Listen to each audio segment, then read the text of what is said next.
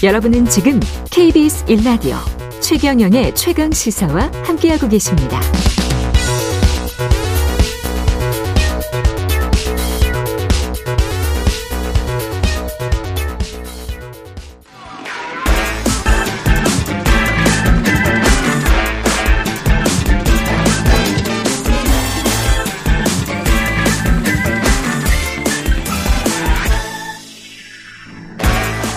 네, 한 번 더 뉴스 시간입니다. 오늘은 한국경제신문의 최형창 기자와 함께하겠습니다. 안녕하십니까? 예, 안녕하세요. 예, 장마 있었고 그다음에 이제 폭염 있었고요. 채소값은 당연히 올라갈 수밖에 없겠죠. 예. 그렇죠. 저도 주말에 한번 장을 보러 갔다가 장 보러 갔어요. 이게 상추값 결혼했죠, 최형창 기자. 예, 애도 있습니다. 애도 있고. 예. 깜짝 놀랐을 때요. 예, 상추값이 비싸던가요? 네, 비싸고 그리고 심지어 그 보통은 고깃집 가면은 그래도 많이 나오잖아요. 상추가. 네, 그저께는 또 고깃집을 갔는데. 상추 3장 딱 주더라고요. 저는 고깃집에서 상추를 어지간하면 잘 안 먹어요. 예, 깨끗이 씻었을까라는 그런 염려 때문에 예, 집에서만 상추를 먹습니다. 심지어 뭐 어떤 데는 굉장히 완전 말라 있는 거예요. 상추가 너무. 그게 더 안전하다고 저는 생각을 합니다. 예. 그럼 다행입니다. 예. 어쨌든 지금 또 심지어 맛도 약간 좀 씁쓸하고요. 요 시기의 특징이라고는 하는데. 지금 이런 우스갯소리도 나와요. 고기에 상추를 싸 먹어야 되는 것 아니냐. 너무 비쌌다는 건데. 예. 자, 8월 1일 기준입니다. 한국 농수산식품유통공사 그 농산물 유통정보라고 있어요. 예. 이 적상추 도매 가격이 4kg에 59,080원. 한 달 전에 얼마였냐면은 26,160원이었어요. 125% 오른 거죠. 두 배 넘게 올랐네요. 그렇죠. 예. 네, 1년 전과 비교해도 그때는 이제 한 33,936원이었어요. 예. 올랐다고 해도 그러니까 지금 너무 오른 거죠. 그 계절성이기 때문에 특히 이때는 좀 많이 오르기는 했죠. 그런데 조금 지금 장마도 심한 데다가 갑자기 폭염까지 바로 닥쳐가지고 그거랑 비교해도 한 74% 오른 거죠. 예, 맞습니다. 예. 그래서 지금 여기다가 깻잎도 뒤에 질세라 도매 가격이 2kg에 41,520원.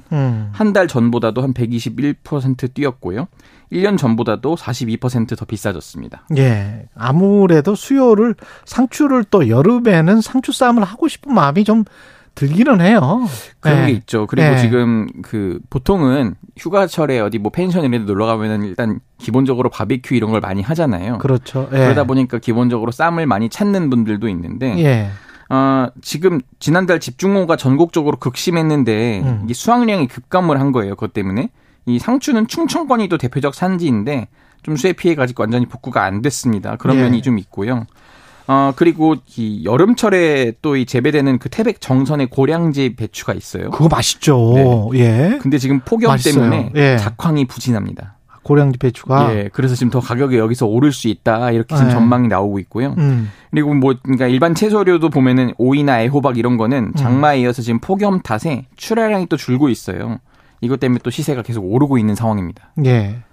외국 상황도 비슷할 것 같은데 그 이야기 하기 전에 이런 말씀하시는 분들도 있더라고요. 그러니까 제철 채소라는 게 뭐 상추 같은 경우는 원래 우리가 전통적으로는 봄하고 가을쯤에 먹거든요. 그러니까 여름이나 겨울 뭐 다 먹는다는 거는 우리가 그 비닐하우스 재배를 한다는 거잖아요. 그러면 그게 비닐하우스 재배라는 게 다 에너지 아닙니까? 맞습니다. 예. 결국은 이제 경유 써서 아직은 하는 데가 대부분인데 그런 걸 생각하면 제철 채소를 많이 드시고 여름이나 겨울에는 뭐 그것과 대체되는 또 제철 채소가 있을 거니까 꼭 상추를 고집을 하시면 환경 변화에 더 우리가 악영향을 끼치는 쪽으로 간다. 그래서 제철 채소 먹기 운동 이런 걸 해야 된다.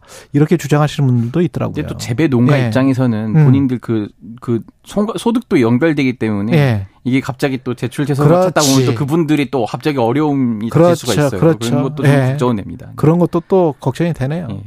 참 걱정이 이것 하면 저 걱정, 저거 하면 저 걱정. 그렇습니다. 예, 최유한 님이 요새는 식당에서 상추를 반으로 잘라주더라고요. 이거. 네. 예. 외국도 지금 뭐 난리가 났죠. 폭염에, 폭우에. 지금 또 중동 지역 원래도 더운데 더 더워졌어요. 그래서 지금 이란이 대응이 좀 눈길이 끄는데 현지 시간으로 2일과 3일입니다. 국민 건강을 위해서 이틀간 공휴일을 선포를 했어요. 그러니까 이란 서남부 지역은 낮 최고 기온이 한 50도에 육박을 했고 다른 지역도 최고 기온이 40도를 넘는다고 해요. 이름도 참 어려운데 남부 아흐바즈에서는 이 수은주가 51도까지 치솟았고 또 서남부의 시스탄 블루 치스탄추주 탄주에서는 이 폭염으로 1,000명 이상의 입원 환자가 발생을 했습니다. 이 지역에서는 또 지금 물 부족 사태에도 겹쳐가지고 막 주민들이 항의 시위도 일어나고 있고요. 예. 지금 뭐 이집트에서도 최근 정부기관이 전력을 하루에 한 번 이상 차단하고 있고요. 카타르 정부는 이 지금 이제 외부에 개방된 이런 근로 환장에서 직원들이 일할 경우에는 더위가 심해지면 작업을 중단하라고 기업들한테 내리기도 했고. 카타르 이런 데는 네. 진짜 덥겠다. 여기서 그렇죠? 이걸 위반하면 이제 고용주한테 또 벌금을 내리기도 합니다. 예. 지금 바로 옆에 중국도 폭우가 쏟아져서 네. 난린 것 같은데요. 거긴 또 지금 140년 만에 이제 최대 강우량인 건데요. 140년 만에. 그러니까 베이징 예. 기상청이 지난 닷새 동안 강우량이 744mm라고 발표를 했습니다. 그러니까 지난 1883년 이후에 140년 만에 최대인 건데요. 물론 이거는 이제 뭐 기후 변화도 있겠지만 태풍 독수리의 영향이 가장 컸는데 이 대륙에 직격탄을 날린 거죠. 600년 역사의 자금성 배수구가 막혀가지고 처음 물에 잠겼다. 뭐 이런 보도도 나오고 있습니다. 예. 어제 기준으로는 베이징과 허베이에서 20명이 숨졌고요. 33명이 실종됐는데 희생자는 더 늘어날 것으로 보이고요. 이번 폭우로 인해 이재민은 베이징에서 44,000명, 허베이성에서는 54만 명에 이른다고 현지 매체들이 전하고 있습니다. 예.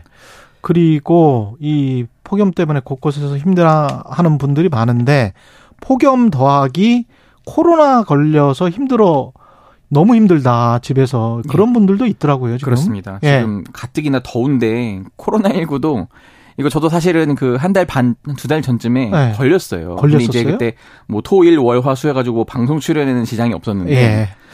이게 은근히 이거 걸렸구나. 물론 그렇게 아프진 않습니다. 그래요. 근데도 이 다른 사람들한테 폐를 끼칠까봐 그렇죠. 이렇게 만남도 자제하게 되고 어디 뭐 나가지도 못하고 또 이런 상황이 발생했었는데요. 사람마다 이번 코로나가 더 아프다 그런 분들도 있더라고요. 처음 걸린 분들은 또 그럴 수도 있고 저 같은 경우는 이게 두 번째여서 예. 이렇게 뭐 미미하게 지나갔지만은 예. 또 사람마다 또 기저질환이 있거나 이러면 좀 위험할 수 있잖아요. 지금 얼마나 많이 걸립니까? 지금 지난주에 코로나 확진자 하루 평균 45,000명. 45,000명? 예. 하루 평균? 예. 예. 지난달 26일이 최다치였는데 57,220명이었어요. 아. 그러니까 문제는 꾸준히 올라가면서 8월 중순에는 일평균 6만 명가량, 하루 최대 76,000명가량이 새로 발생할 수 있다. 이런 전망이 나오고 있고요. 작년 11월, 12월이 하루 평균 그 7만 명에서 8만 명대였는데 뭐 그 정도 수준까지는 갈 것 같다고 지금 보건당국이 전망하고 있습니다. 치명률은 확실히 줄었고요. 예, 예. 그러니까 예. 지난해 12월 그 같은 기간, 비교한 기간에 59명이었던 일평균 사망자가 지난주에는 13명으로 크게 줄긴 했습니다. 지난달 중순 기준 코로나19 치명률은 0.02에서 0.04%, 예. 중증화율은 0.09에서 0.1%로 역대 최저 수준이긴 합니다. 세계보건기구 기준과도 비교할 때 뭐 독감 치명률과 크게 다르지 않고요. 그렇죠. 예. 대신 걱정이 되는 분들은 아까 말씀드린 것처럼 고령자라든지 예. 뭐 면역 저하자, 기저질환자 이런 분들인데 정부도 이런 분들의 좀 방역 초점을 맞춰서 할 계획입니다. 이게 지금 감염병 등급 조정은 안 했죠, 아직? 아직 안 했는데요. 예. 조만간 이제 4급으로 내린다 이런 예. 보도들이 있었죠. 그랬죠. 하지만 정부가 약간 좀 신중한 태도를 보이고 있어요. 그러니까 이제 처음엔 1급이었잖아요. 1급이었을 때는 이게 그 확진자 되면 즉시 바로 또 신고를 해야 되고 이런 그랬죠, 절차가 그랬죠. 있었고 네. 2급이면은 그게 이제 24시간 이내로 조금 완화되고 뭐 예를 들어 뭐 마스크 이런 것도 지금 뭐 의원급에서는 그냥 풀 수 있잖아요. 네. 근데 이제 4급이 되면은 지금은 중대형 병원에서는 마스크를 다 써야 되거든요. 아. 4급이 되는 순간 이거는 이제 해제가 됩니다. 근데 그런 면에 있어서 그리고 또 하나 달라진 게 뭐냐면은 지금 이렇게 확진자가 많이 나오는데 그래도 병원 가서 검사를 한단 말이죠. 그렇죠. 신속항원 검사. 이게 유료로 바뀌어요. 원래는 지금 건강보험에 적용이 되고 있었는데 예. 유료로 바뀌면은 이제 17,000원의 검사비와 감염 관리료가 이제 본인 부담으로 바뀌게 되는 거죠. 4급으로 되면 예.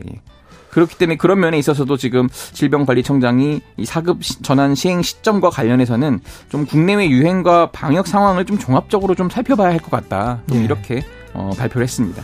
감기 조심하는 것처럼 조심해야 되겠네요. 그렇습니다. 예. 좀 밀접, 밀폐, 그런 얘기 있잖아요. 산밀 예. 그런 데서는 좀 마스크를 좀 쓰면 좋겠다라는 게 정부의 방침입니다. 한국경제신문 최형창 기자였습니다.